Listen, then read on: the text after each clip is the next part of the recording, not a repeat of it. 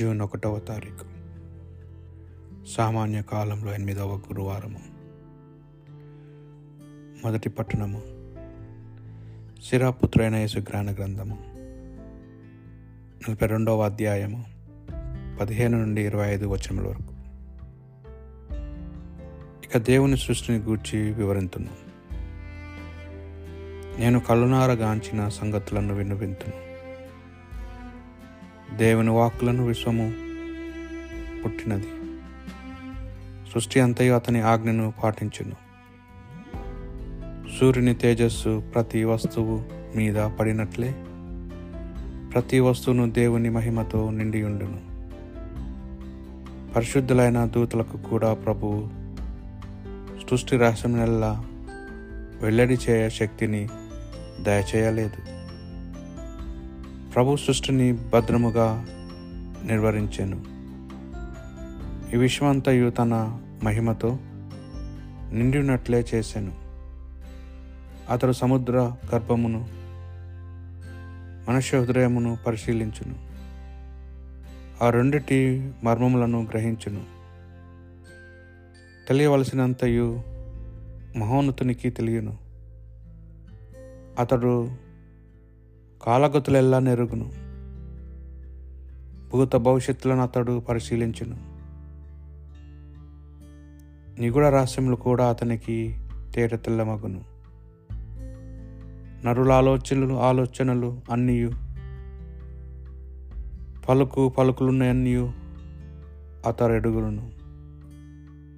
ప్రభువు తాను విజ్ఞానముతో చేసిన మహకార్యములన్నిటికీ ఒక క్రమ పద్ధతిని నిర్ణయించాను. అతడు అనాది నుండి అంతయు అంతము వరకు వర్ధిల్లును. అతడు చేసిన సృష్టికి మనమేమీ చేర్పజాలము.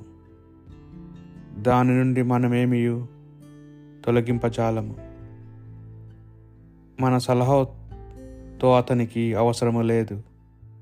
కంటికి కనిపించిన చిన్న నలుసు వరకును అతడు సృజించిన వస్తువులన్నీ సౌందర్య శోభితములే. అవి ఎల్లా శాశ్వతముగా నిలుచును. వానిలో ప్రతిదానికి నిర్ణీతమైన ఉద్దేశము కలదు. వస్తువులన్నీ పరస్పర భిన్నములైన ద్వంద్వములుగా గోచరించును. అతడు కలిగించిన దానిలో ఏది అసంపూర్ణము కాదు. ప్రతి వస్తువును మరి యొక్క వస్తువు శోభను ఇనుమడింపచేయును అతని మహిమను పరిపూర్ణముగా గ్రహించు వారెవరు? ఇది ప్రభువాకు భక్తి కీర్తన. ప్రభు తన వాక్కుతో ఆకాశమును సృజించెను. తంత్రియవాదముతో ప్రభువును స్తుతింపుడు. దశతంతుల స్వరమండలము అతనిని కీర్తింపుడు. ప్రభునకు నూతన గీతము పాడుడు. నేర్పుతో వాద్యము వీటుచు అతనికి కొట్టుడు. ప్రభువు తన వాక్యుతో ఆకాశమును సృజించెను. ప్రభు పలుకులు సత్యమైనవి అతని చేదములు నమ్మదగినవి. అతనికి నీతి న్యాయములన్న ఇష్టము. లోకమంతయు అతని ప్రేమతో నిండి ఉన్నది. ప్రభు తాను తన వాక్కుతో ఆకాశంను సృజించెను. ప్రభు తన వాక్కుతో ఆకాశంను సృజించెను. తన పలుకులతో సూర్యచంద్ర నక్షత్రాలను చేశాను అతడు సముద్ర జలం నెల్ల చర్మపు తిత్తులతో నిల్వ చేయును.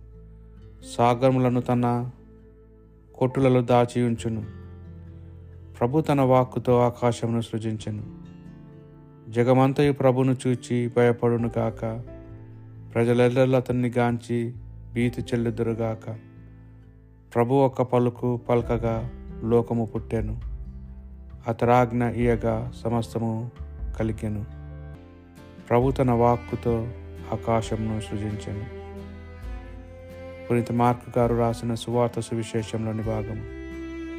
పదవ అధ్యాయం నలభై ఆరు నుండి యాభై రెండు వచనం వరకు. ఆ కాలంలో యేసు తన శిష్యులతో ఎరుకో పట్టణంకు వచ్చిరి. అచ్చట నుండి యేసు తన శిష్యులతోనూ జనసమూహములతోనూ వెళ్ళి చుండగా పత్తిమయి త్రోవ పక్కన కూర్చి అతడు తిమ్మయి కుమారుడకు త్రిమ్- కుమారుడు గ్రుడ్డివాడు భిక్షకుడు నజరేతు నివాసియగు యేసు ఆ మార్గమును వచ్చుచున్నాడని విని అతడు దావీదు కుమారా యేసు ప్రభు నన్ను కరుణింపుము అని కేకలిడసాగింది వెరి కేకలు వేయకుము అని జనులు అనేకులు వారికి గద్దించిరి. కానీ వాడు మాత్రము దావీదు కుమారా నన్ను కరుణింపుము అని మరింత బిగ్గరగా కేకులు పెట్టాను. అంతటా యేసు నిలచి వాని ఇక్కడ ఇటుకు పిలువుడు అనగా వారు వాని యొద్దకు వెళ్ళి ఓరిలెమ్ము ధైర్యముగా ఉండుము ఆయన రమ్మనుచున్నాడు అని పిలిచిరి. వాడు వెంటనే తనపై వస్త్రములను ఆచరణ విడిచిపెట్టి లేచి యేసు చెంతకు వచ్చాను. అప్పుడు యేసు నీకేమి కావాలేను అని వాణిని అడగగా వాడు బోధకుడా నాకు చూపు దయచేయము అని అన్నాను నీ విశ్వాసం నీకు స్వస్థత చేకూర్చినది. ఇక పోయిరము అని యేసు అనినంతనే వాడు దృష్టిని పొంది ఆయనను అనుసరించాను. ఇది ప్రభు సువిశేషము.